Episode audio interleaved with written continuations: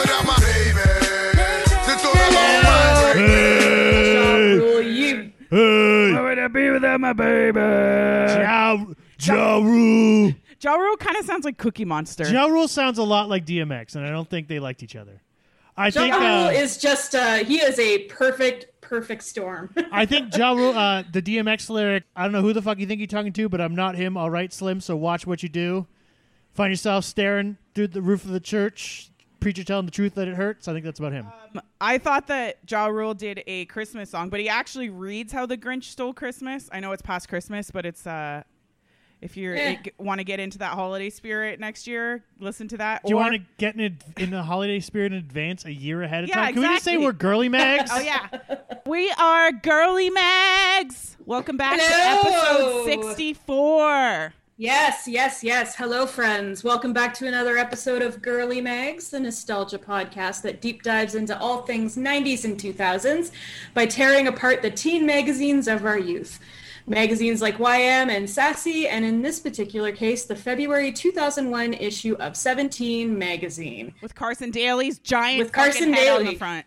Just a fucking forehead you could serve dinner on. It's just really impressive. I don't know why we're taking shots at Carson Daly. Him and James Van Der Beek. I don't mind him. I have no opinions about Lots him. of great big foreheads in history. M- me included. Frasier comes Yeah. to mind. Frazier has left the building. Oh my god, yeah. um, anyway, I am one of your hosts, uh, Dee Mortimer, and holy crap, am I excited about this episode. Me too. Yep, we are marking our return to Grizzly Mags. Does that mean you're going to be talking about gay bears? I wish. No, ne- ne- next best thing. We are talking Moida. We are talking some murders. Uh, we are covering some crazy ass murders. I gotta say, I had no idea the journey that I was gonna go on with this particular case, which we will get into. Um, but you know what? To quote my favorite cartoon character, Ned Flanders, uh, this was a dilly of a pickle. I shaved my fucking legs for this episode.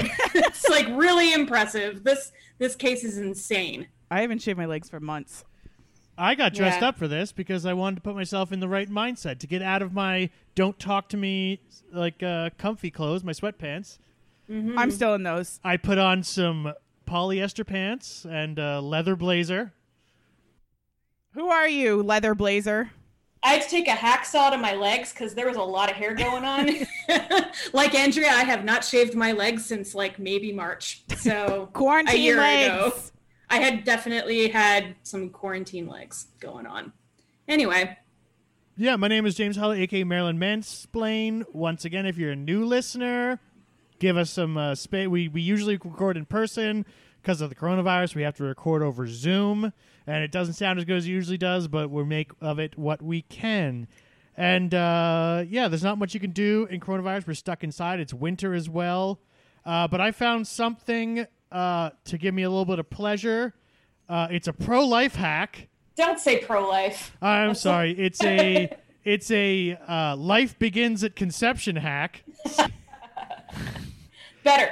Uh, I, if you want to give yourself a little treat, a little something during these coronavirus times, I've been taking my phone out of its phone case. It's thin and it's smooth. I'm living life without any protection. It is wild.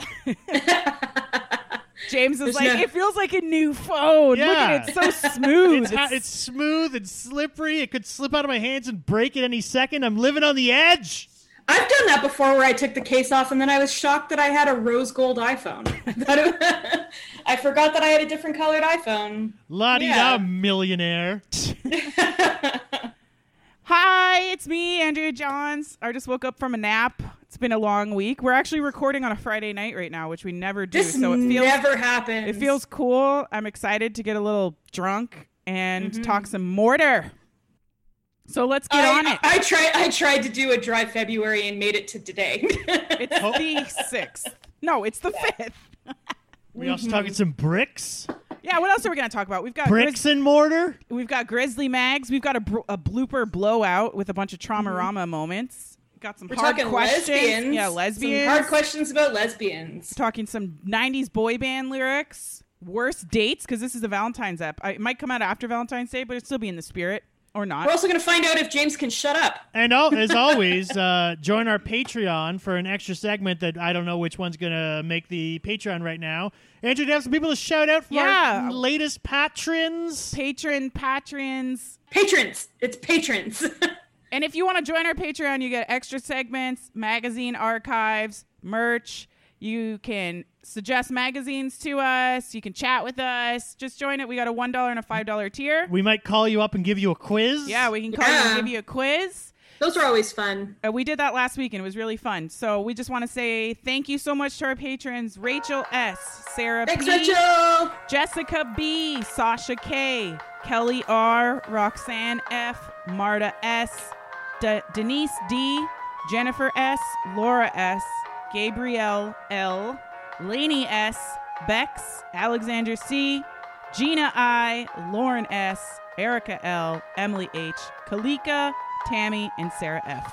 We love Thanks, you guys, guys. so much, and thank you so much for supporting us.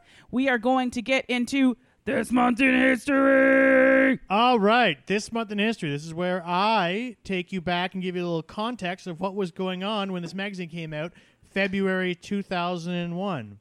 All right, on February 1st, this only matters to our Toronto listeners, but and the surrounding areas. CFXJ, better known as Flow 93.5 premieres, Canada's Ooh. first urban music station James was all over that shit. when in it high uh, first started, it was just like a repeat loop of songs. Like from they wasn't live; it was just like a repeat loop of songs that played over and over and over. Before that, we had to listen to WBLK from uh, Buffalo uh, Yeah. on, on ninety three point seven, and it, it was all fuzzy. Or if there was songs that that crossed over into pop music, you could listen to Chum FM. Dude, they did would not play play black music on. We had three different at that time, three different techno stations: Hot one hundred three point five, Energy one hundred eight, and I forget the third one. Three different techno stations, no urban music at all. Yeah.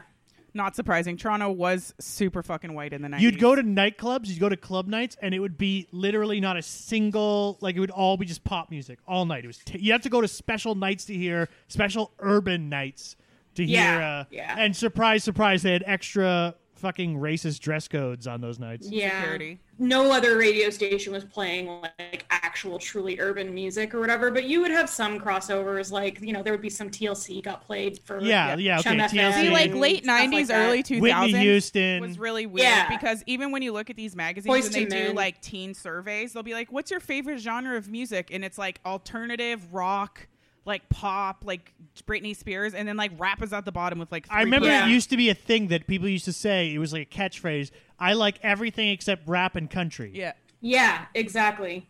And now those are the probably the only two viable genres of music left. And classical, but I don't really listen to classical.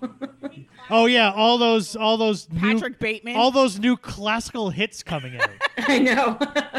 All right, on February 18th, not a lot happened this month, by the way. Uh, February 18th, uh, FBI agent Robert Hanssen, the worst Hansen brother, is arrested for spying for the Soviet Union. He was sentenced to 15 consecutive life sentences. They don't fuck around when it comes to uh, Espionage? Espionage, but I, that wasn't interesting. I, I was scrolling through his thing, and then I uh, read on his Wikipedia. At Hanssen's suggestion, a retired army officer would sometimes watch the Hanssens having sex through a bedroom window. did you say did you say Robert Hansen? yeah, his name's Robert Hansen. His name Do you know is there's Robert a Robert? Hansen. Yeah, so I think the worst Hansen brother was also a Robert Hansen. He was an American serial killer. Oh, really? H A N S S E N. Okay. So it's like. Oh, the, okay, uh, this is H A N S E N. He was called the Butcher Baker.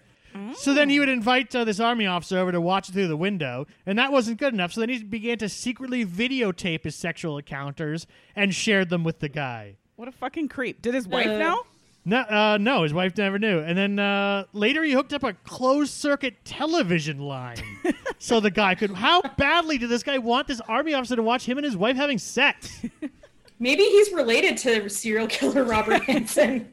All right. In music, Ladytron s- released 604, uh, which was a uh, Electro Clash album. Uh, on January 29th, I just found this out. Uh, the Strokes released their Modern Age EP, which no one really had, but it was was their first release. And any excuse to talk about how the Strokes changed everything, I'll take it.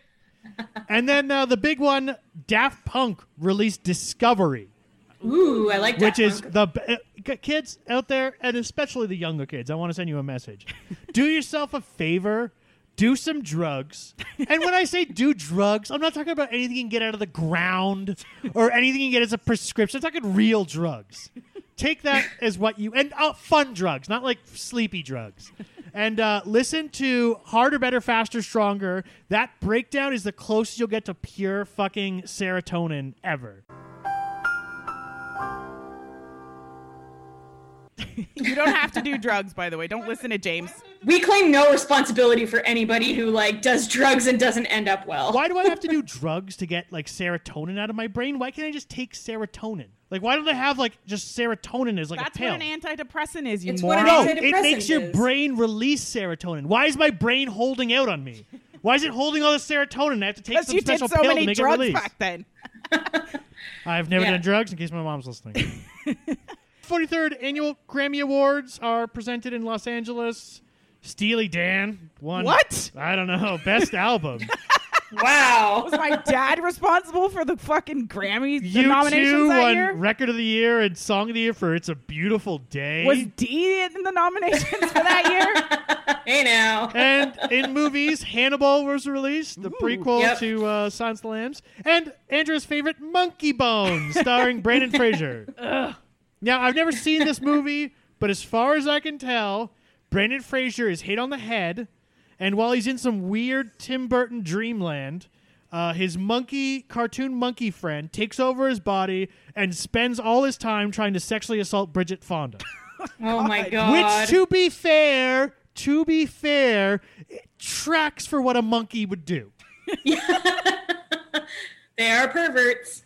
and also tracks for what passes an acceptable plot for February 2001. And Yeah. that's the month. Woo!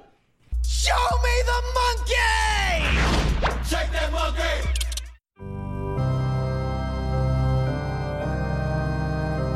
Speaking of the Grammys, we are going to do something that you might have heard in our last episode when we covered the Silverchair murders. Well, a couple episodes ago, but Yeah. yes. It was a couple episodes. Grizzly Mags! Murder mm-hmm. Mags. Murder. Ja Rule Murder callback. mayhem.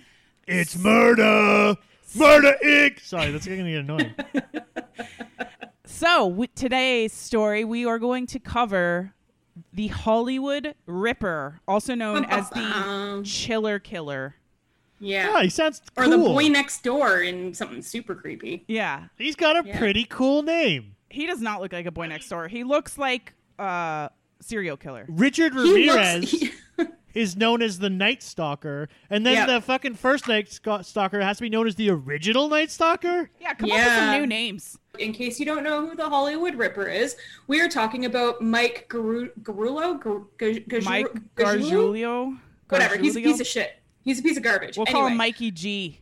Yeah, we'll call him Mike the fucking asshole. Yeah. Whoa! Don't get too edgy there with the murderer. hey, guess what, Mike? You were way out of line. You're a jerk, and I don't care who knows it.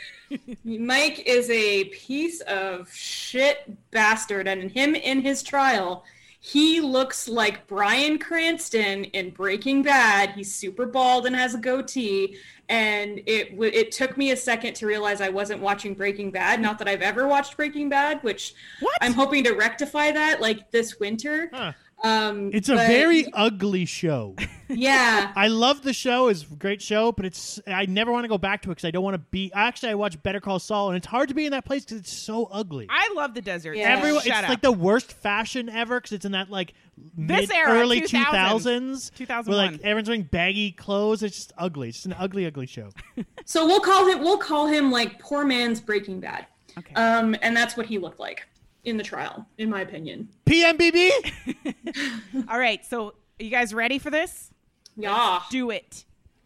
Ashley Ellerin was born in Los Altos, California on July 16th, 1978.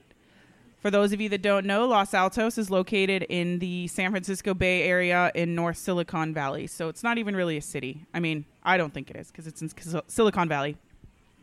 So she attended uh, Los Altos High School and then later, like so many people in California, relocated to LA in the year 2000. And she attended the Fashion Institute of Design and Merchandising. It was also reported that she worked as a makeup counter attendant and as a part time exotic dancer and escort. But it should be noted that a lot of this information came from her childhood friend who wrote a book, uh, a memoir entitled The Hot One, which is kind of exploitative. And she really took the opportunity to paint herself as a victim by proxy when she wasn't Yeah. even really friends with her, like since childhood. So I don't know how much she knew about her life or how much of it was true. So that book wasn't written by Robert Thomas.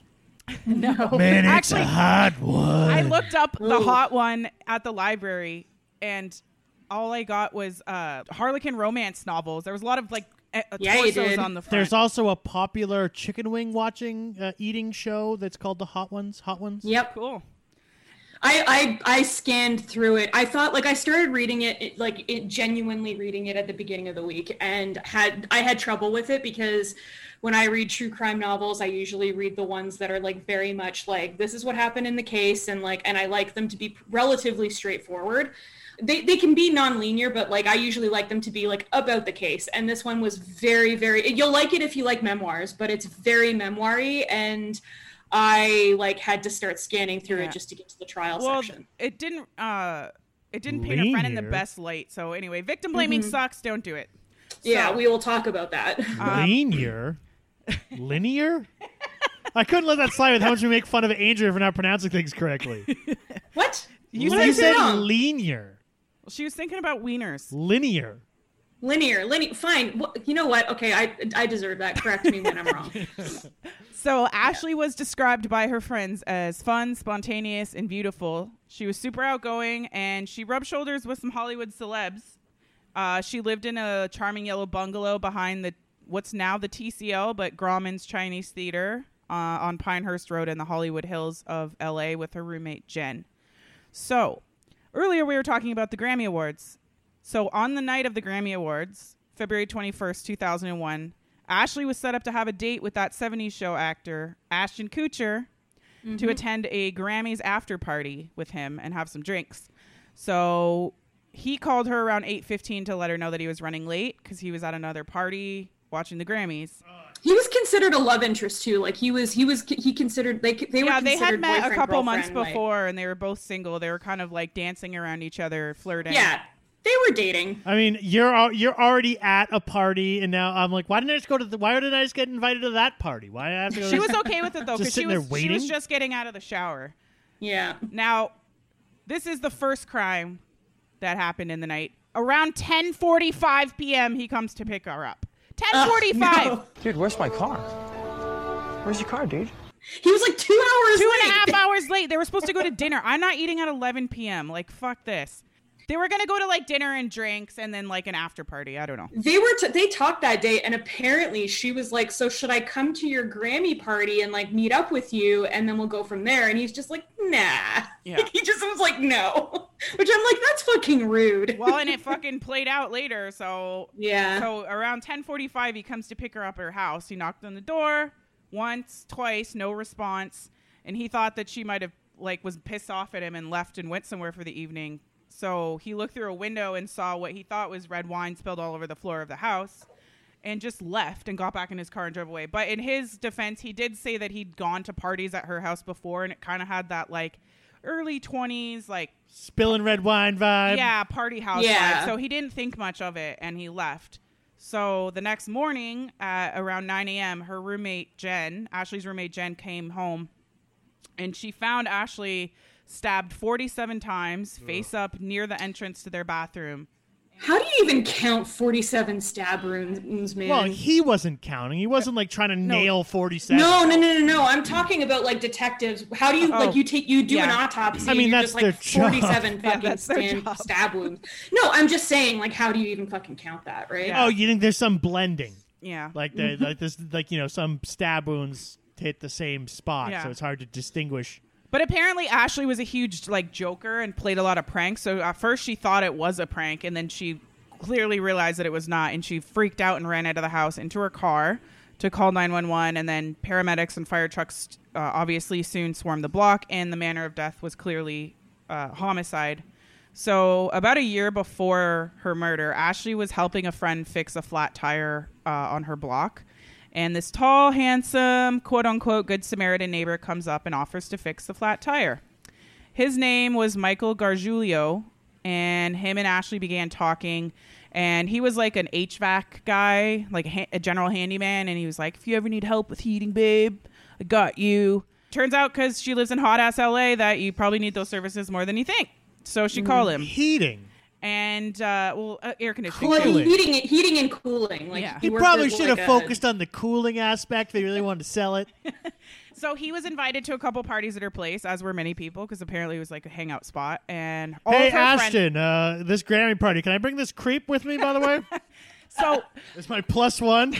So all her friends thought that he was a bit weird and creepy. Apparently, at one party, he just like sat and stared at her the entire party while she was socializing Yeah. with her friends. So the wo- like one piece of advice here: trust your friends and trust your instincts. If your friends say Yeah. guy's a creep, he's a fucking creep. full stop. Why'd you look at me? You thought I had something to add there? Just because I'm wearing Elton John glasses and a leather blazer and platform shoes? no, you look amazing today. He's still a creep. so uh, his name came up when her friends were asked about the homicide because she had this huge social circle. So obviously, narrowing down a suspect became like a daunting task. Um, but the LAPD did have Mike the handyman in their peripherals. I don't know if you're going to mention this. If you are, you can ed- edit this part out. But what's crazy about that that meeting, uh, that that meet cute that they had with the fucking blown out car tire, they took the car to a mechanic who actually said, "You don't have a flat tire. Your tire was slashed." Oh shit! I didn't. so it was his, his tire was that that car tire was slashed apparently and also he came out of fucking nowhere from the direction of a dead end and he lived like down the street the crime scene investigators didn't collect any physical DNA from the crime scene at her house, so he clearly wore gloves or booties or something. Um, but they did collect DNA samples once they found out who he was, and so like a few years go by with nothing. The case is essentially cold, and then the LAPD gets a call from Cook County, which is in Chicago's PD, where Michael Gargiulo was originally from and his DNA matched samples from the 1993 murder of 18-year-old Tricia Pacaccio. But it turns out him and Tricia's brother were good friends growing up, and he'd spent real good friends yeah. So Michael Gargiulo had spent a lot of time at their house, at the Pic- Pacaccio house, and he'd even given uh, Tricia a ride home the night before she was found stabbed in front of her house. So they weren't able to prove that that DNA wasn't from being in contact with him or At from her ride in the car. Yeah, but they were suspicious. Like this, this is two people now.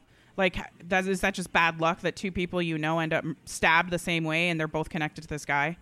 So they let this fucker get away, and he went on to kill and critically injure two more victims. He murdered 32 year old mother of four, Maria Bruno, in El Monte, California in 2005. And then in 2008, he attacked Michelle Murphy in Santa Monica. So he, both of them were attacked while sleeping and stabbed repeatedly. But Michelle Murphy fought this motherfucker, kicked him off she's the bed a badass man and like as, and ended up getting the knife away from him and actually like it ended up i don't know if it slipped and it's cut him but whatever but the knife injured him in the process and this left like a trail of blood in her apartment and then when they ran the dna it matched to michael Oh, yeah. Julio. I was about to say, Yeah. like, it sucks that they couldn't hold him because they didn't have enough charges. But you always hear about some guy who got held on some weed charges and was in Rikers for four years, and yet somehow mm-hmm. this guy I can't know. be held pending Exactly. charges. So this was when all four crimes were connected and he was dubbed the hollywood ripper and arrested promptly. Yeah. And now d is going to take over the trial. Yeah oh boy. This is just like i wrote more notes This is on this like than I have ever read. and order. Speaking of Law and Order, fun fact: Al, um, Ashley Eller, uh, Ellerin was actually connected to. She had actually dated both Vin Diesel and from Law and Order, Jeremy Sisto. Hey, what a So- connection! So f- he flew her out. Jeremy Sisto, I think, flew her out to Toronto, uh, where he was doing, he was filming something, and he flew her out to, to see the filming or something like that. Shit, you Um, did deep dive into this case. I fucking ate and slept this fucking case. Like, just I focused on nothing but this case. I've written more words about this fucking case than I ever have in a final essay for school. I had it's insane. So the trial for uh, Mike Gar- uh, Mike Gargiulo Gargiulo. I never know how. I, I, I don't G. think. Didn't we settle on PMBB? Yes, we're gonna call him. We're gonna call him poor man's Breaking Bad. Um, so the tr- his trial started on May second, twenty nineteen. This is the actual. Jesus, that was so soon. Like, or so yeah, recent. it's it's so recent. So speaking of which, this is um this is the a case that took the longest in L.A. County Jail history. This goes down as the trial that took the longest to get to, to to trial. Now, the hot one, the book that was written by her childhood friend, I think starts with the pretrial because California is a death penalty state. I, at least they were when they were trying this. I think they still are. So he was getting prosecuted. He was going to go down for two two capital murder charges plus an aggravated assault of uh, Michelle Murphy. So they had to do. I think what happens is they have to do a pretrial um, in order to make sure they have enough evidence to go to actual trial. The defense lawyer in the pretrial is one of the guy, one of the part of the O.J. Simpson dream team who wrote uh, his basically helped Johnnie Cochran craft the like his clothing closing statement. I think. Alan Dershowitz? No, Charles Lindner. Oh, not one Yeah. of the. He's the uh, the Christian Laettner of the OJ Dream Team. Shout out to my '92 basketball fans. The woman who wrote the memoir says that this guy was part of the like O.J. Simpson dream team, but I think he was just behind the scenes. He wasn't like one of the guys in the courtroom. I don't think. Right. I made a fantastic '92 Dream Team reference there, but fine, it's fine. I'm just I'm so excited to talk about this trial. Prosecution basically it went down like this. So the prosecution's main witness is of course Michelle Murphy because she survived. So they painted uh, Mikey G um, as a serial sexual thrill killer who stalked his victims, stabbed them, and mutilated them. And to quote the prosecution, this case was about the methodical, systematic slaughter of women. So in the pretrial thing that I mentioned before, there is a it was just slut shaming up and down of Ashley Ellerin because they wanted the guy wanted to sow the seeds of doubt about Ashley in order to get the focus away from Mikey G. Because there was never any physical evidence that linked him There to was right? there was nothing that tied there was Right. nothing there was no eyewitness testimony, there was no trace evidence, there was no physical evidence, there was no DNA, no fingerprints, nothing. This was like a very cold case. It was going nowhere. There was it was open, but it was definitely they had nothing to go on. Mm-hmm. Um, and like you said, it's really hard to prove a serial killer, or it's hard to prove. Well, it's hard to prove a serial killer right off the bat, but it's hard to prove a murderer when somebody has the social circle and the social standing that uh, Ellerin had. So there was quite a bit of slut shaming. If this guy could have flat out asked if, if anybody considered Ashley a slut, he would have, but it was obviously you're not allowed to say that in the court of law without getting objected. So the trial starts. They call their first key witness, Michelle Murphy, who had survived her run in with Gargiulo. She described how she was attacked while asleep in her bed, and according to her, she grabbed at the knife, wrapping her hands around the blade, managed to kick him off the bed, and then she ran after him as he tried to flee the scene. and then he said, "I'm sorry." Exactly. She mentioned not getting a clear look at her attacker, but said that she was chasing him through her apartment and he was saying he was sorry, which is interesting. And this, the defense is going to come back and use this like as as part of their defense of this fucking piece of shit. I don't get why being I don't get why being a slut is relevant. She wasn't willingly stabbed by a bunch of penises. No, they because they wanted to they wanted to say that it was impossible to pinpoint who murdered her because basically her apartment was a free for all of ma- like rando men.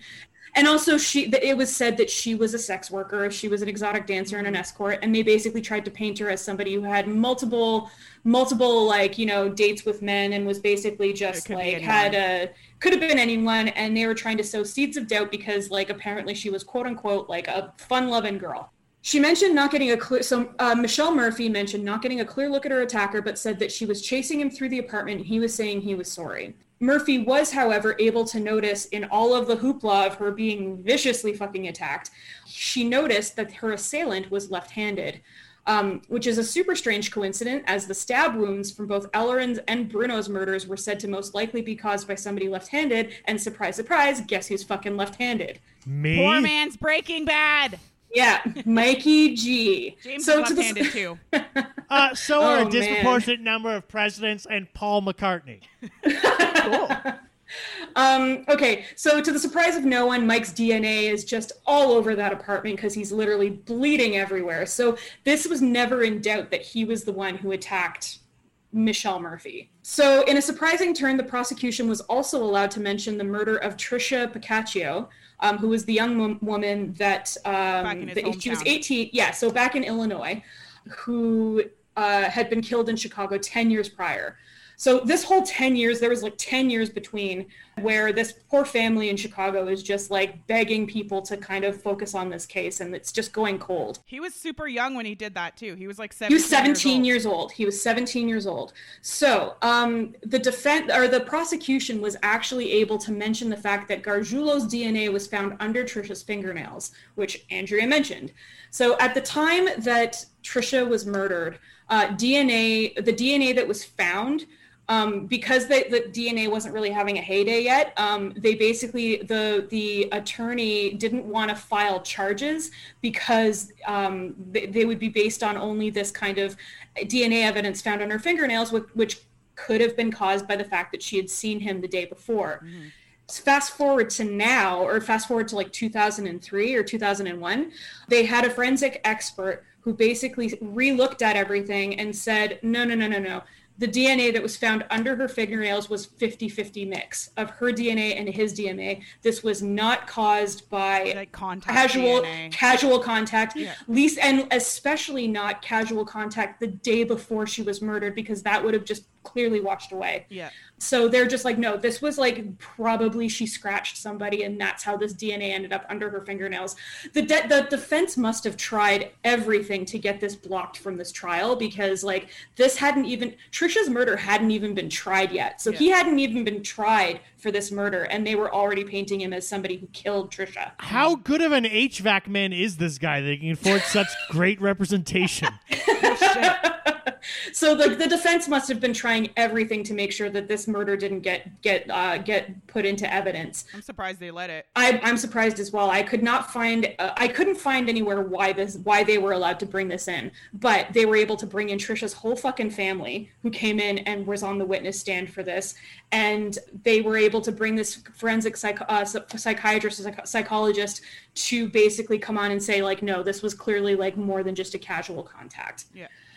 So, going into um, the testimony of up and coming young actor and model Ashton Kutcher, um, he was another witness who was actually a star witness for both the prosecution and the defense, which is really interesting. So, he his he was allowed to testify or he was asked to testify because it was important to the timeline as he was probably the last person to talk to Ashley alive. Mm-hmm. And this call would prove really important for the defense who also claim who also claimed him as a star witness. So according to Kutcher, he was late picking her up, only getting to her home around 10:45. He knocked on the door, no one answered. He saw that there was wine, uh, that what he thought was wine stains was actually blood, which Andrea mentioned.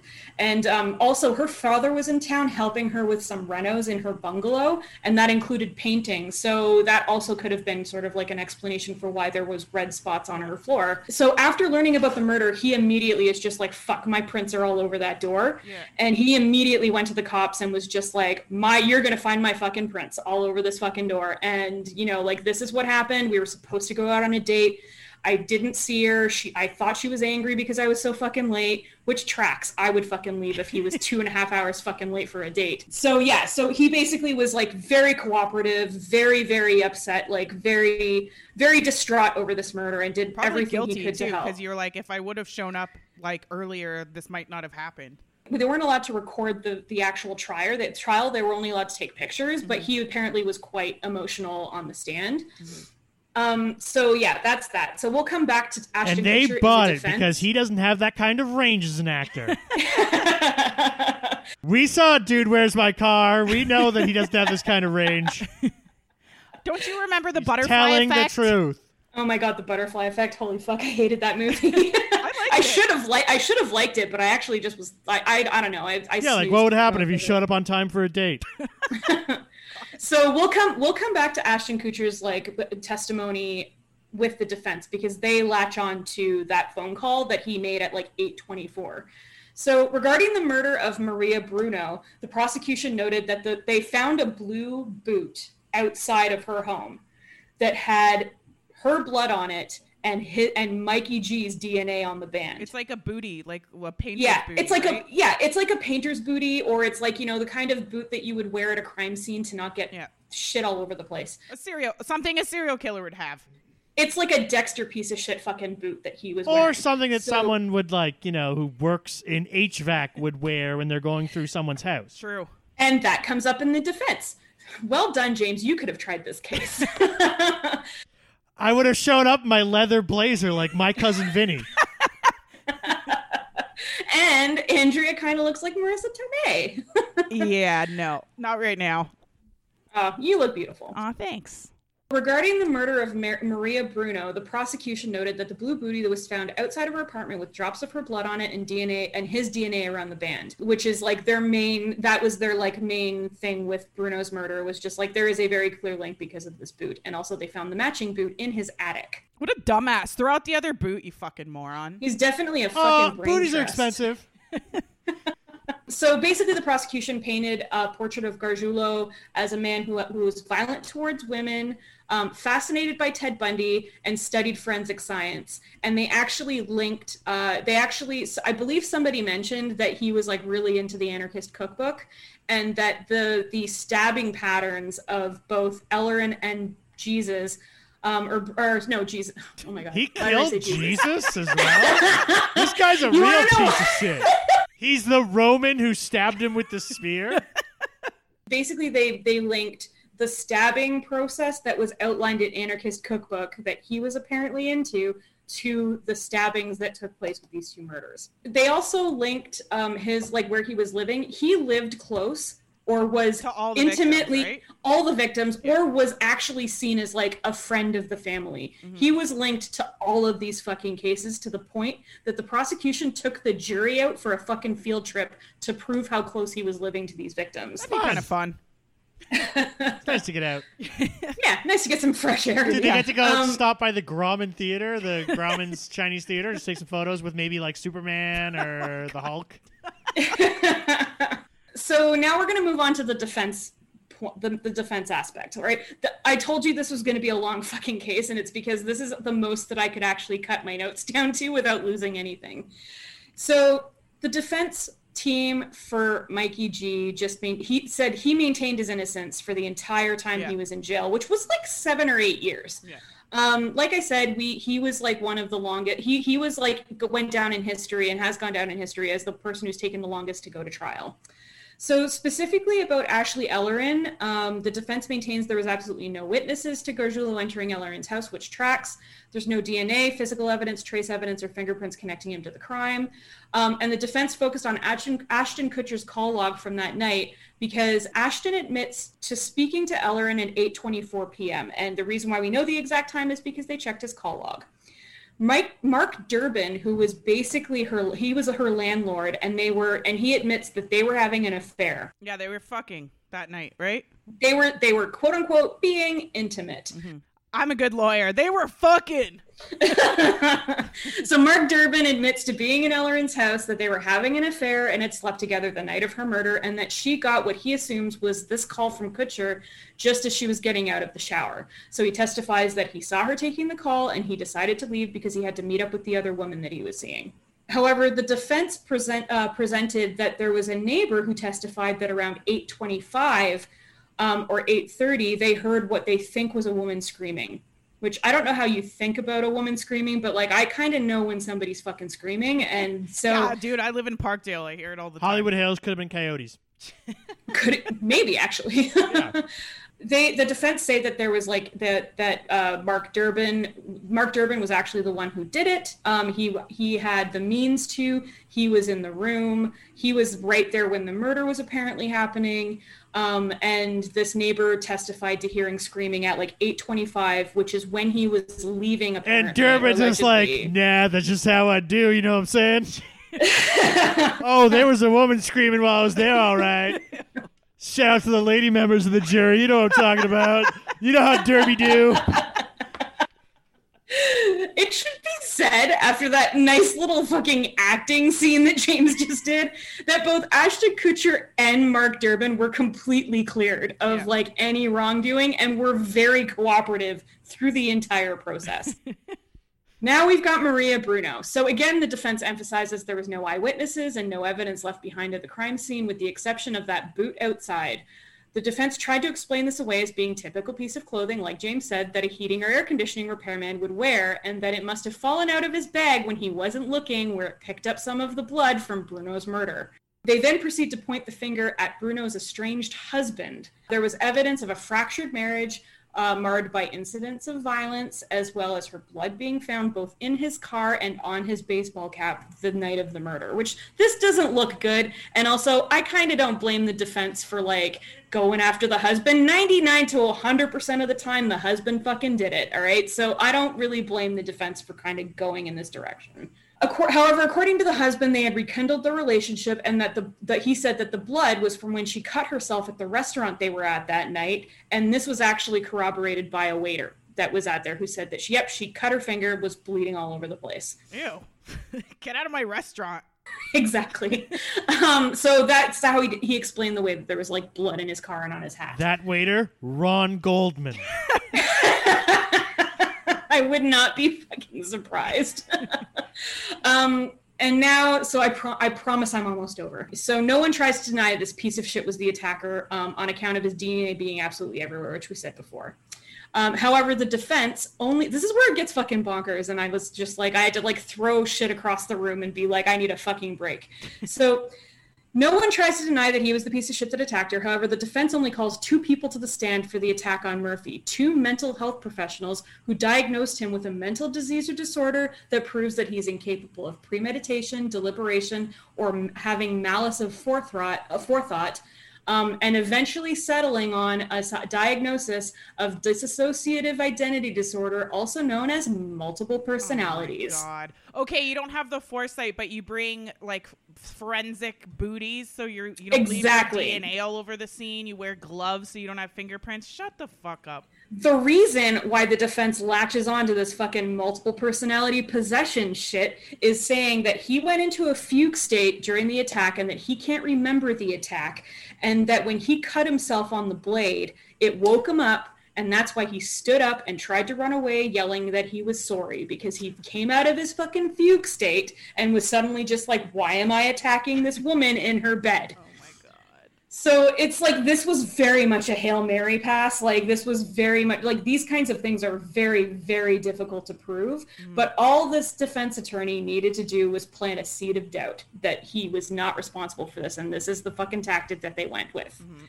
So that ends the trial. Closing statements were basically prosecution said he fucking did it and gave them all of the uh, and basically listed all of the similarities amongst all of the murder victims, including all of the fact uh, like the fact that he was like located very close to everybody that he fucking murdered.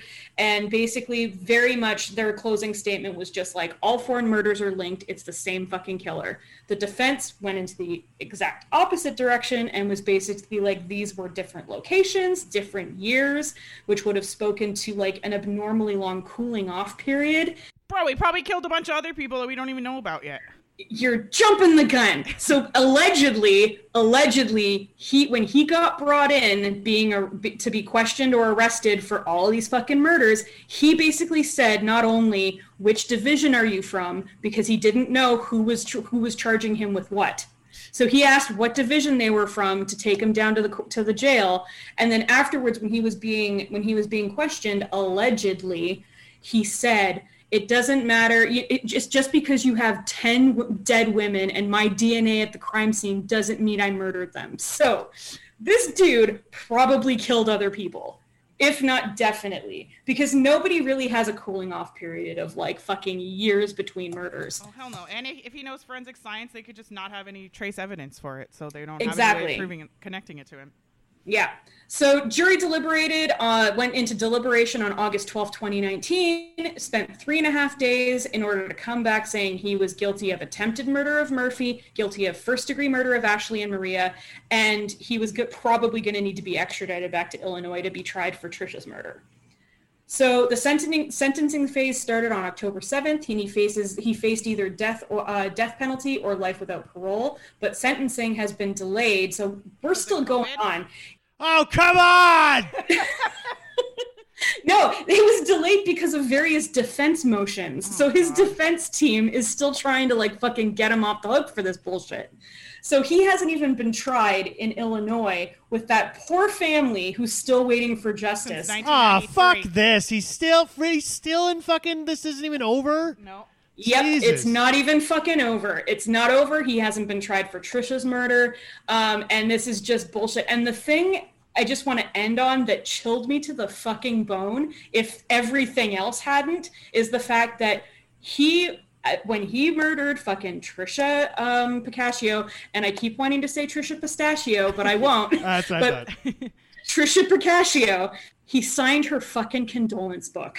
What a fucking asshole. They have her family kept the condolence book, obviously, and they were able to find his fucking signature He's in the condolence book. famously book. very sorry when he does these things. Is that enough? Is it too late for him to say sorry? Because he just stabbed into your body. Oh, I'm going to hell. I'm oh, going to oh, you are going to hell. That's awful. Anyway, end scene. That was really long. Thank you for sticking around with me. I could not have cut it any more than I did. I apologize for the length. Of, yeah, one real piece of shit, one hell of an HVAC repairman.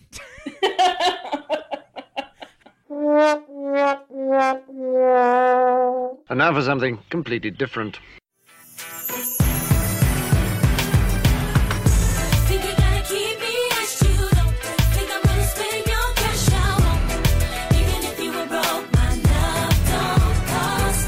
Okay, J Lo's love probably costs a lot. She married A Rod, A Rod, Marc Anthony. He's kind of hot. What? That's my Skeletor impression. Okay, we are on to the trauma rama blooper blowout section. So, in each 17 magazine, they always have a little section that's the most embarrassing moments written in. And this one was pretty lame. So, you should go into sales. hey guys, this sucks. so I went on the 17.com website and I found some Valentine's Day horror stories that'll make you cringe so hard. horror stories. Horror Excellent. stories. so, this one. There's some horror. On Valentine's Day, my senior year of high school, my mom decided it would be a good idea to invite the extended family over. Never a good idea. Her cousin had just gotten divorced, and somehow both the cousin and the ex showed up. Cue the stiffest family gathering you could get asked for. Because she was so horny. You could seriously feel the tension throughout the whole house. This surreal nightmare accumulated in me clogging the toilet, which caused a pipe to burst, which caused a massive leak about five feet from where everyone was sitting eating cheese. Yum. Ah, I miss cheese. I can't eat cheese anymore because I'm on a diet. and then I started so I started looking up like other Valentine's horror stories and there was this one where we had tickets to a Broadway show. I ate something that disagreed with me and shit my pants while running to the bathroom. And to make Ah, matters shitting worse, pants. I was wearing a thong. Yeah, ding ding ding, the girly mag shitting your pants. Ooh. Once an I episode. Bondage. shit my pants on the way to the bathroom. Shit your thong. Ugh. Yeah, would you have to go back and like sit in your seat? I mean, those are expensive tickets. I I missed my calling, not going into musical theater. I digress. And then this other one, which says, We were having sex. It was amazing until she switched it up and tried reverse cowgirl, totally overestimating her abilities. We ended up at the ER all night because I was convinced that she broke my dick. We soon stopped Oh. seeing each other after. Wasn't that a rumor with Dennis Rodman and Carmen Electra Yeah. back in the 90s? I think I that think actually so. happened. He broke his dick. Like Yeah. I think it was a legit thing. I'm doing yeah. a fact check right now. Dennis Rodman. Somebody dick. did. I don't. I, I don't Well, because like this the the, the, the hospital basically said, yeah, you broke your dick, son. Here's how Dennis Rodman broke his penis in three different places. yep. It's uh, like a hemorrhage. There's- There's no, No, three bo- different times. There's no bones in there, so it's like a hemorrhage. Yeah. Apparently, it's quite painful. You're tearing me apart! All right, so we have our next segment called Hard Questions. Secrets revealed. Scandalous. So, this question comes uh, from a reader who says My three best friends and I have always been really close. About a week ago, my friend Lisa and I walked in on our other two best friends kissing. It kind of freaked me out. They said they're lesbians, but I don't want to believe them. Now Lisa won't talk to them and she wants me to stop talking to them too, but I want to remain best friends with them even if they are gay. So what should I do? I don't know how to take this question. The advice is pretty good though. This is right around the peak time of not believing people are lesbians because you got t.A.T.u. Yeah. being like, "Are not gonna get us, not gonna get us." not how the oh my goes. god. Isn't that that's how No, the song goes, goes? All the things you said, all the things It's you a said. running different fucking head, song. They had more. head. t.A.T.u. had more than one song. No, they had they not didn't. gonna get us, not gonna get us. It's that no, I think James is right. Sorry, Andrea.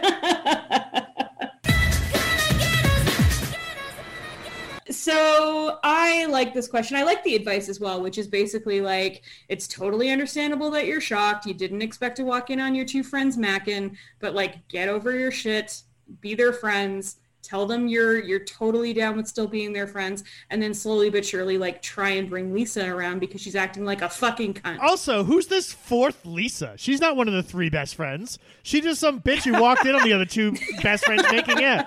This is true. No, no, it's her. The question, the cu- question's phrased as like my three best friends and I. So there's four people. Oh, right. okay. Oh, James I is bad at see. math. I'm bad at Yeah. math. Yeah. So there's I'm like bad four at of them. lesbian math.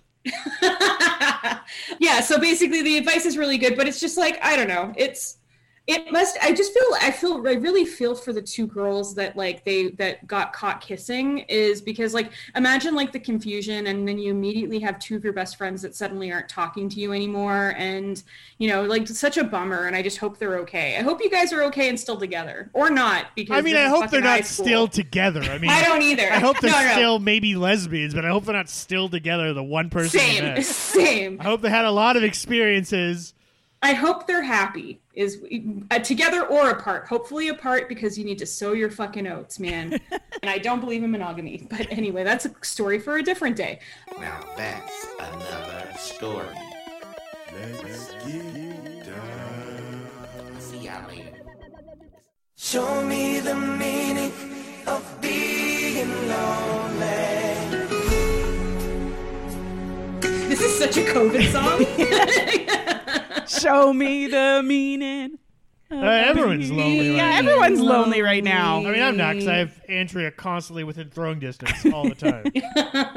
no, it's definitely a fucking 2021 mood and 2020 mood. all right, this segment is called "Show Me the Meaning uh, of Boy Band Lyrics." Dot dot dot. I'm sorry.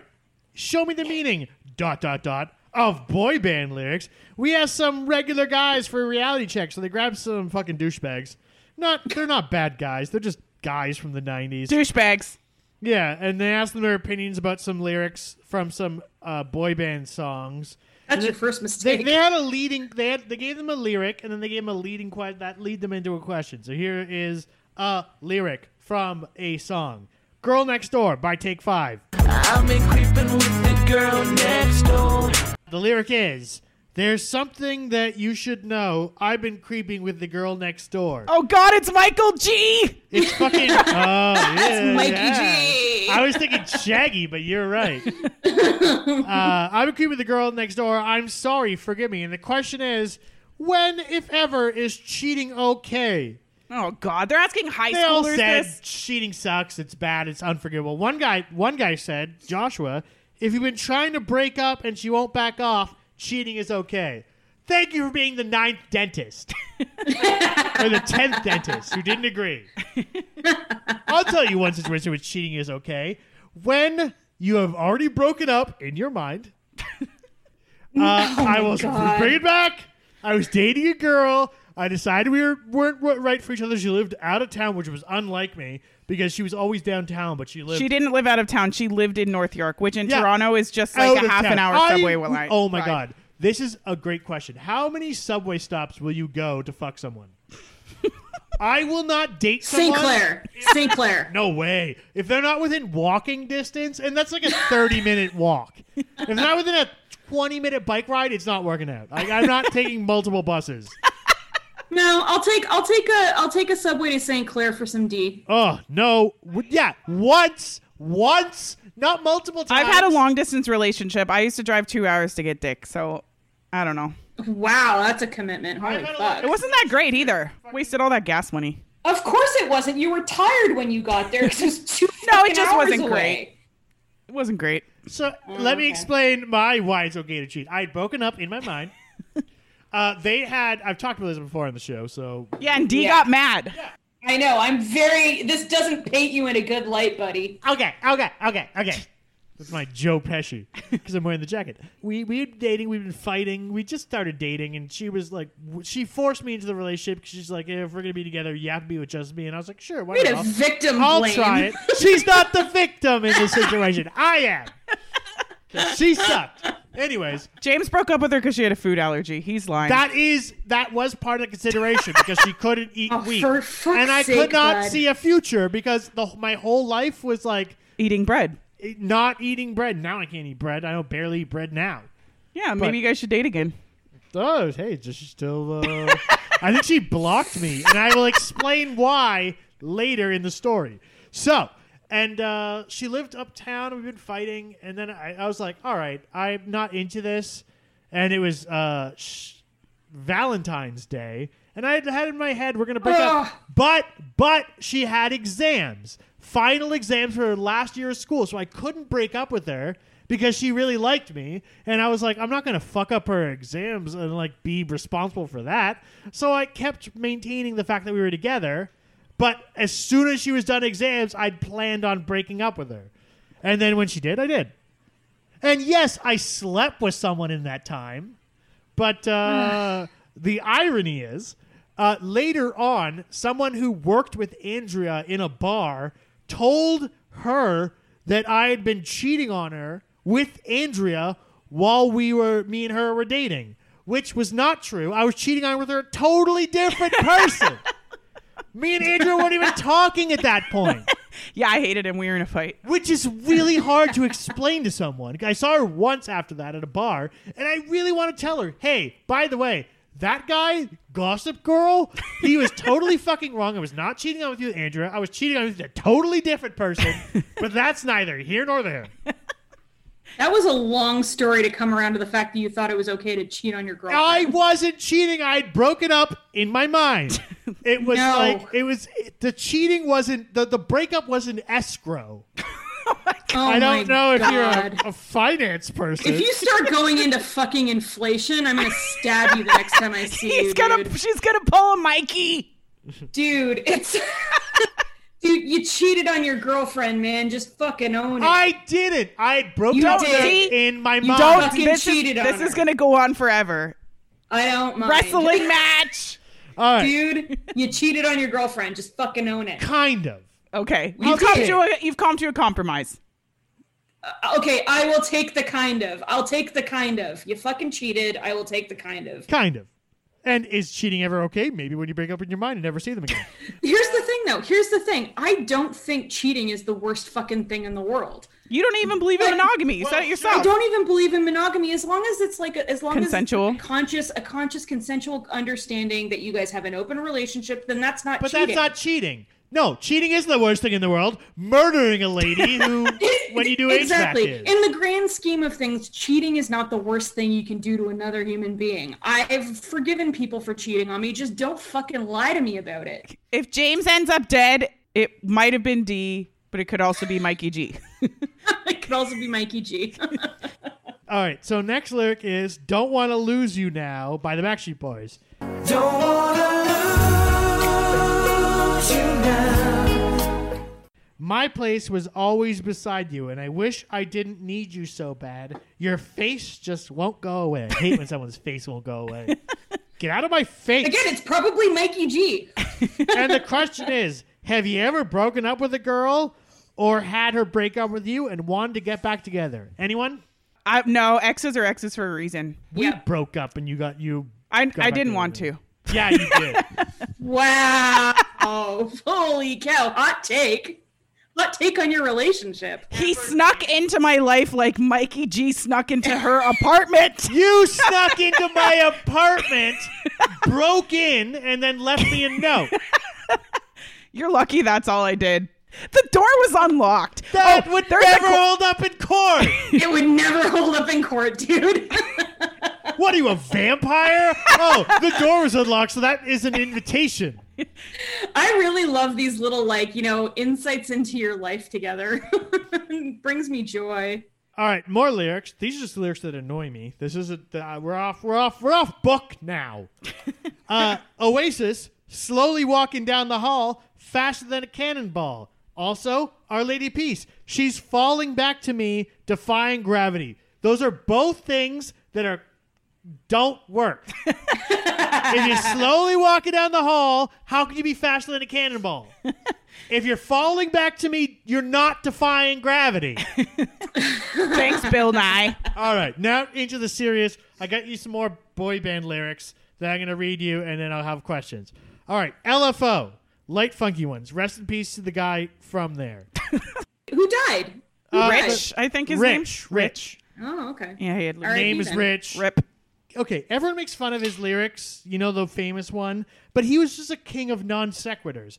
There was a good man named Paul Revere. I feel so much better when you're near.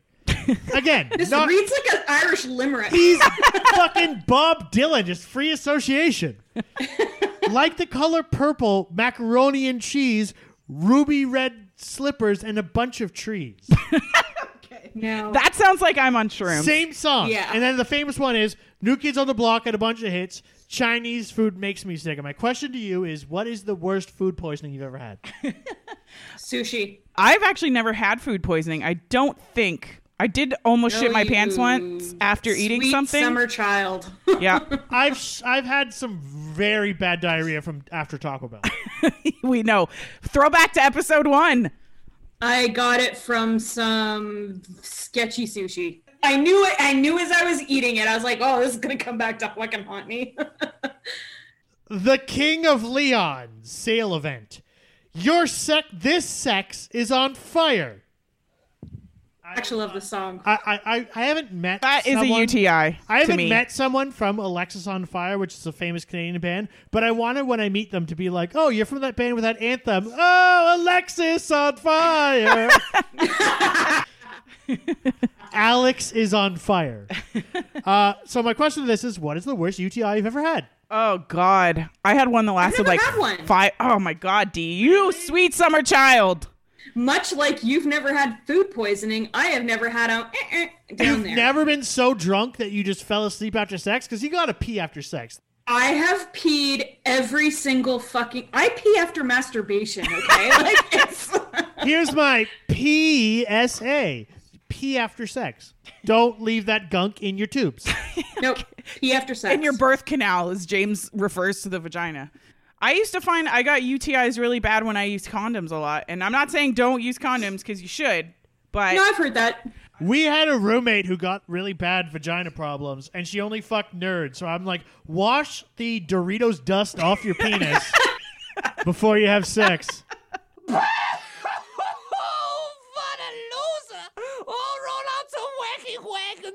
All right, here's another quote. All right, this is from Nickelback, and oh my god, this is the worst, worst thing I've ever heard. People hate Nickelback all the time, and it's un- it's fashionable to hate Nickelback. Get a personality, whatever. But here's a good reason to hate Nickelback. Here's some lyrics from their song. All right, I like your pants around your feet. And I like the dirt that's on your knees. And I like the way you still say please. While you're looking up at me, you're like my favorite damn disease. What's your favorite? What's your favorite disease?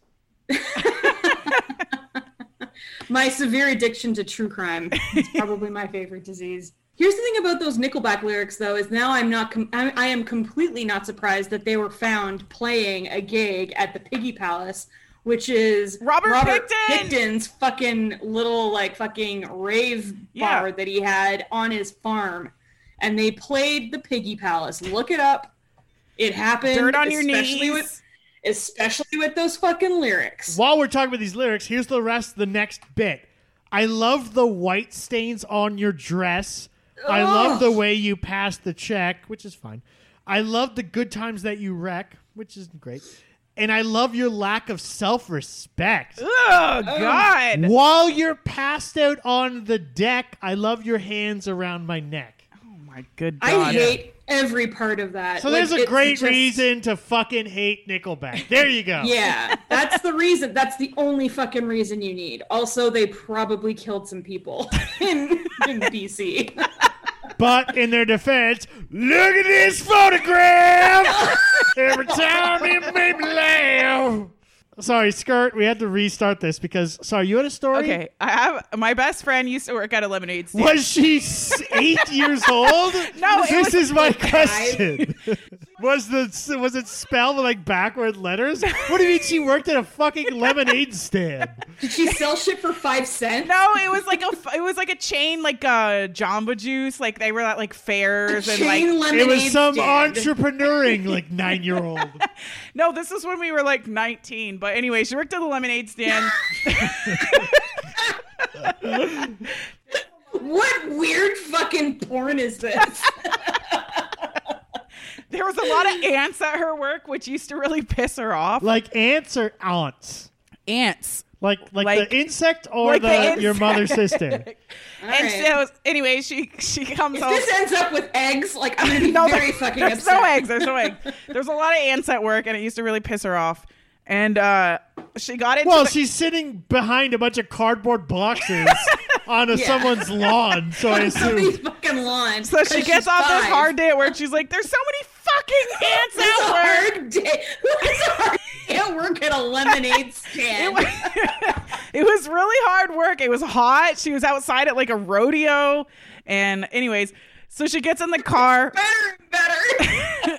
she gets in the car and she's like, I just want to smoke a bowl. And she like goes into her thing and then like she can't find her weed and she's like getting super super upset and she's like I just need to listen to some music to calm down and then she puts on the radio and that song plays and she just bursts into tears and starts crying hysterically and I'm like uh do you want me to turn off the radio So she works as a 19 year old at a fucking lemonade stand.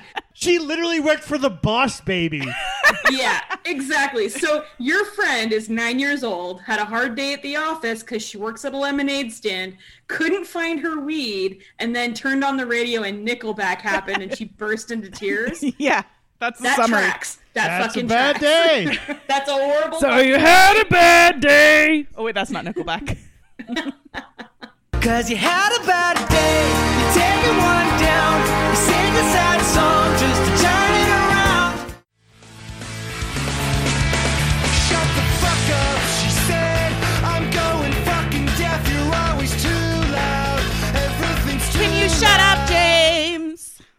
thing. James keeps counting in our segment, singing like basically saying one, two, three Marlenas, and now I just want to listen to the Wallflower. Dude, he's play he's been doing this for a week. It's, Can you listen to? Yeah, I have a thing where I think it's hilarious to keep repeating the same thing over and over.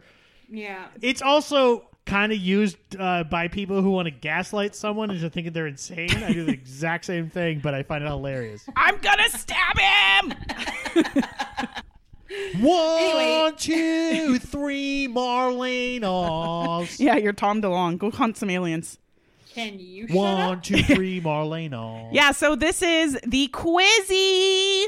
Are you a motormouth Megan or a lip service Liz? Oh, this God. quiz is going to be given to James to find out if he can ever shut the fuck up. I'll keep score. okay, all right. So, question one. For your birthday, your grandmother gives you the cameo necklace she used to wear. Eyes are on you. The whole family knows you're not a fan of jewelry. I mean, I feel like James is a fan of He jewelry. has so much but- jewelry on right now. It's insane. You A, say thanks, Graham, but last time I checked, it wasn't 1904. Plus, I don't really do the secondhand thing. B, I mean, James is all secondhand, which is like amazing. It's one of the things I like about you, James. B, thank her and tell her you'll wear it on special occasions, or at least special occasions when she's around. Or C, tell her it suits your style perfectly, then put in a a request for the matching earrings next year. He's not saying anything on purpose. I don't know what that has to do with shutting the fuck up, but whatever. Come on. I would do C. I would like someone from my family to give me something, and uh, of course you would. A matching cameo and earrings? Oh my god, that's like every I have a cameo store right ring, and now. Andrew doesn't like it. I'm not a fan. I love The other day. I was wearing a fucking hoodie and uh, and, uh, and a, a toque because I was cold because our apartment heat doesn't work. And he was like, "This is the way I like you," which is a fucking assault on. that who is I am not as what a I said. What I said was, I I think you look cute right so now, and he what took he it said as a was, personal insult. "This is how you remind." Okay.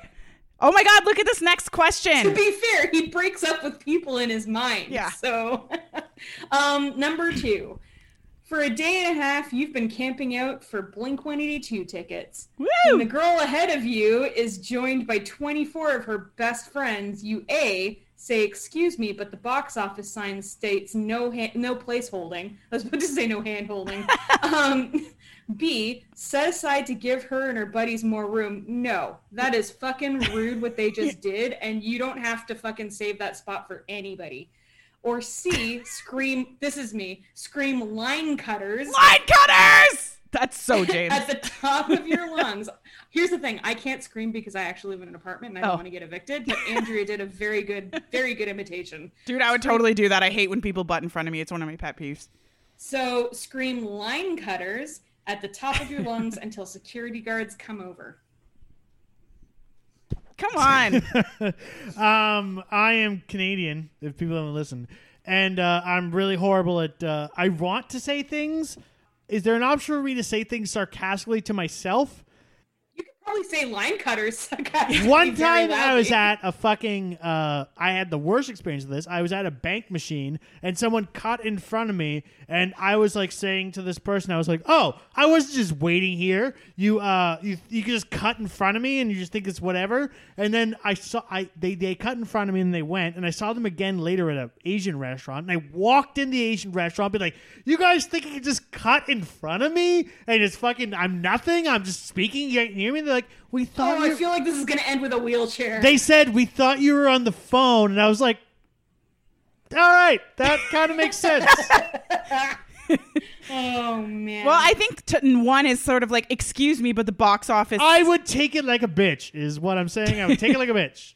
I would All complain to right, so myself, B, and I would take it like a bitch. Yeah, everybody. B. You're gonna be, You're gonna let everybody cut in line. I think James is going to be. We're a going to valid- surprise everyone with this quiz. Yeah, that's a. You know what? It's valid. I mean, I I like to think that I'm the kind of person to yell line cutters, but Oh, I would, James, 100%. I am. I'd push them too. You're a very special person from Reno. yes, exactly.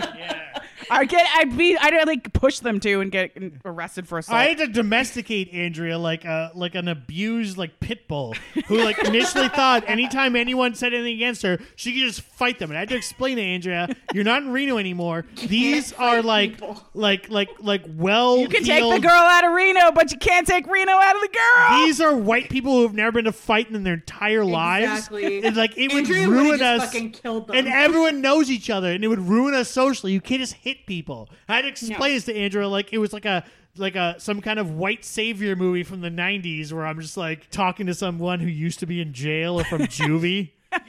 I'm like Michelle Pfeiffer, and Andrea was like, "No, I will teach you how to not hit people." Okay, next question. When your boyfriend, who's always wanted to go to art school, suddenly opts for pre med, you A, buy him a stethoscope and a medical dictionary to help him catch up on science requirements. B, laugh hysterically and tell him you wouldn't know a vein from an artery if he saw one. Rude. What is he thinking?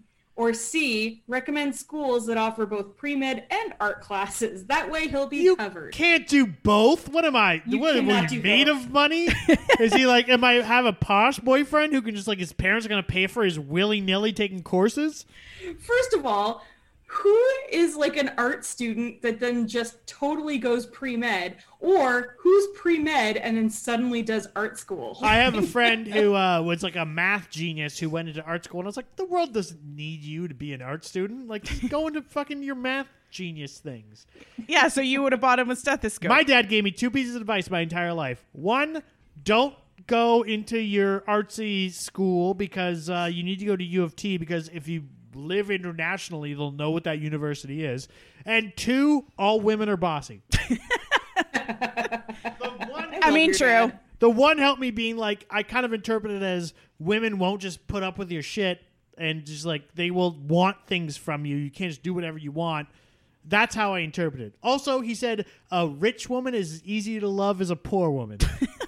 There's three pieces of advice he gave me. okay all right Anyways, I forget the question, and I resent being asked it. Andrea, answer for me. I would say I would. You would definitely buy them a stethoscope Yeah, because just you'd go. be like, Go- go, to like, a med fucking- school, yeah. you dumbass. I don't need you. That's We, cute. the world doesn't need more fucking posh art students. Go fucking be a doctor. Also, here's the thing. If they suddenly decide they're not good at it, then you've got a stethoscope and you can role play. Your friend picks you up for the Valentine's Day party wearing a sweater so bright it nearly blinds you. this is hilarious. this has happened to Trust me, James before with his friend. his own clothing. Yeah, with his own clothing, but also his friend, and he's very rude. So if he says anything else, he's lying. If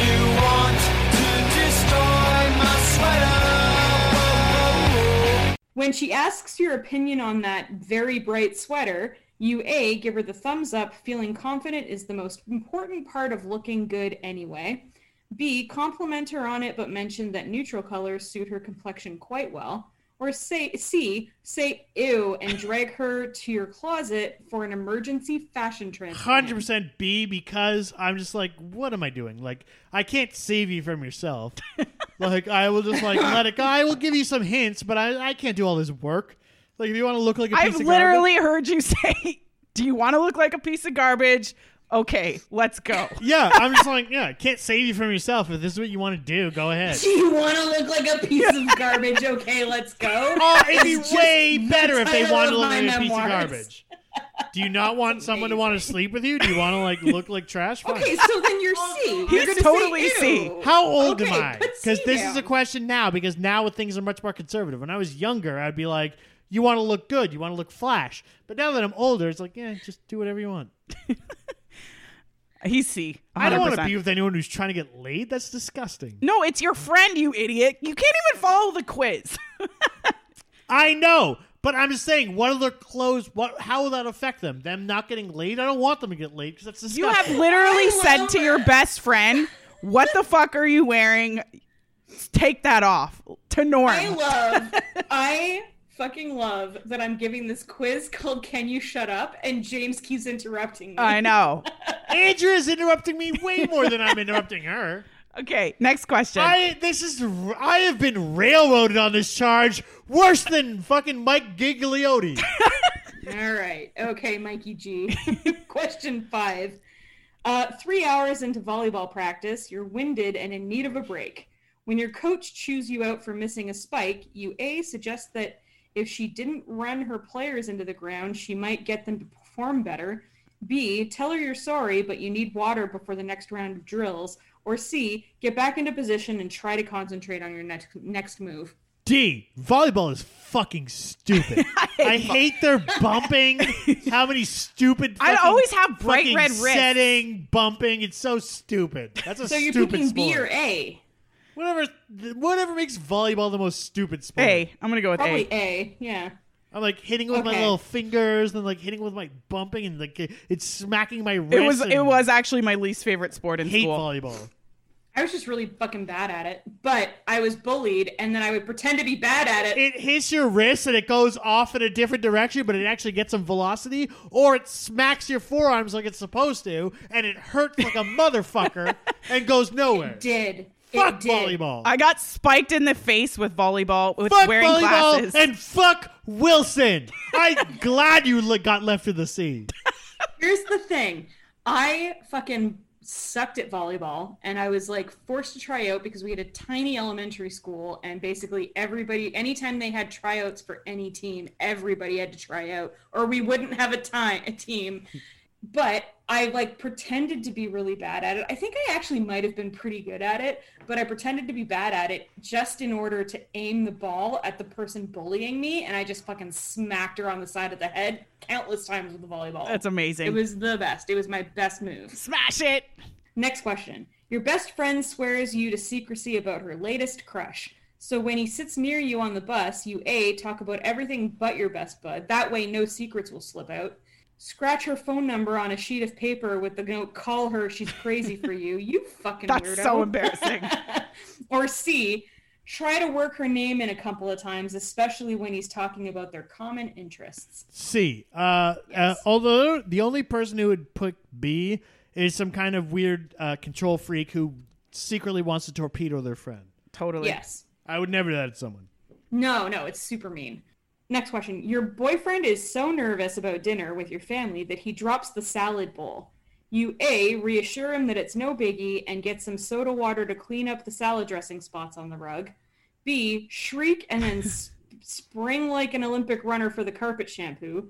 Or C, say it's okay and continue eating your first course. The bowl didn't even break. These questions are fucking weird. I think James would say it's okay and continue eating. Yeah, yeah.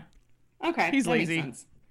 Sense. Well, I was what the say other he's option? not rude, but One is being like, it's okay, don't worry, and like giving them like napkins to clean it up. I would have broke up with them in my mind. uh, all right. It's a busy Saturday night and you're waitressing. One customer has made every substitution under the sun and then sends her chicken back because it's garnished with I parsley. hate these Fuck people. this person right off the bat. You A, tell him you can help. You snatch the parsley sprig off his plate and grind it into the floor with your heel. That oh was my me. God, that's so that's so salty. I love it. B, politely point out that the menu specifically mentions parsley garnish, but smile and do what he asks. Or C, offer to take his plate back to the kitchen. The customer is always right. Or D, spit on them. Uh, I would do B. I would I would be passive aggressive. That's what I do. Not me. I used to work in a restaurant where we were allowed to tell customers to fuck off, and I took liberties with that. Amazing. I could see that. All right, last question. Your little sister invites you to her new rock band's jam session. Oh fuck. Already. That sounds cool. D's like, no fucking way. no. Not one of them can play a chord. You A, applaud between numbers and try to dance along. They'll be disillusioned enough for the school talent show. B, whoop and holler, but pull your sister aside afterwards and suggest you take music lessons before hitting the stage. That makes no sense. There's like the school talent shows happening in like three A's. yeah. Um, or C, clap your hands over your ears and wait for her outside where you tell her in no uncertain terms to give it up. That me, that's mean. Yeah, that is mean. I would do A, be like you guys are punk and the fucking the chords don't matter, just your attitude matters and your intention matters. I'd be oh, like, you guys that's are a fucking L seven, a punk girl band. Let's fucking Cute. go for it. That's a good fucking answer. Excellent. All right, I'm doing the Girly Mags calculator. Beep boop beep boop beep boop boop. boop. So you got since you asked. There was three tiers. There was the tell it like it is, the since you asked, and the no comment. Since you asked is so passive aggressive. When it comes to mixing honesty with diplomacy, you know the perfect recipe. Your communication style is like Sabrina's. You say exactly what you're thinking and feeling, but not at anyone else's expense. Striking a balance between stating your opinion and being respectful is difficult, so keep up the good work, but don't freak out about occasionally taking a stand. Says Jacobson, we all step on people's toes sometimes, and we all get intimidated. By staying within the two extremes, you're able to express yourself and be considerate at the same time. those answers, those answers were given, and so when they say when they reference Sabrina, they're talking about Melissa Joan Hart, Yes. Sabrina the Teenage Witch. She is Who probably Who has a lot of opinions? I thought it was the Harrison Ford remake of a 1950s film. She has a lot of opinions about sex before marriage and all kinds of shit. She so has a lot of opinions about Jewish people. Mm-hmm. Um, yeah, she is problematic to the core. Anyways, one time I was at a bar and some guy started talking about the weather, and he was from Calgary, which is a one strike against him. But uh, he started talking about the weather, and I uh, I said what I could, but he kept trying to uh, talk to me. So rather than engage with them, I went to the bathroom and stood there in the bathroom for a long enough period of story. time until he just. I assume he would just get go away. So I know, I know how to shut up. I don't know how to interact with human beings You know when you came back from the bathroom visit, everybody thought you were shitting, right? or doing cocaine. No, no, it was shitting. James's other worst fear. Every time I go to the bathroom, first thing I do if there's a line, I go, oh. No matter what, if I take a stinky poop, I go, "Oh my god, that's horrible!" So that I, I nail it on the first person, and then when I leave, I sniff a lot, so they think I wasn't taking a stinky poop; I was doing cocaine. Oh my god. You're such a loser. Or I'm a cool guy who doesn't take stinky poops and does cocaine at cool bars. Is he a fucking loser weirdo? Or is he an evil fucking genius? Or does he wear leather blazers and do cocaine at cool bars? And then it's 3 a.m. I'm on the corner wearing my leather. This dude comes up and he's like, hey, punk. I'm like, yeah, whatever.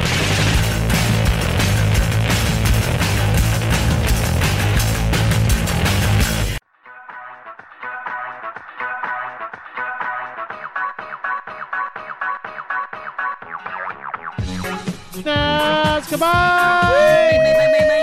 Thank you guys so much for joining us for another episode of Girly Mags. If you haven't already followed us on Instagram, it's girly.mags. If you missed it, our Patreon is patreon.com slash girlymags. They got magazine scans, access to archives, little community there, and uh, we'll send you some merch, give you a quiz if you join our $5 tier. And rate and review us on iTunes or whatever yes, the fuck. please. We love Please, reviews. Please, please, please. I Also- haven't rated or reviewed anyone in my entire life. But it really matters to us, and I will personally notice every single review, especially if you write out words. For any of our listeners who are true crime fans, I know for a fucking fact I left out a ton of shit. Yeah. so if any of you have picked up what I haven't put down, or Andrea hasn't put down in that murder segment, please let us know because we love chatting about murder. Totes. Yeah. And on that note, I'm going to murder James. Goodbye. Goodbye. On that note, Bye. bye-bye.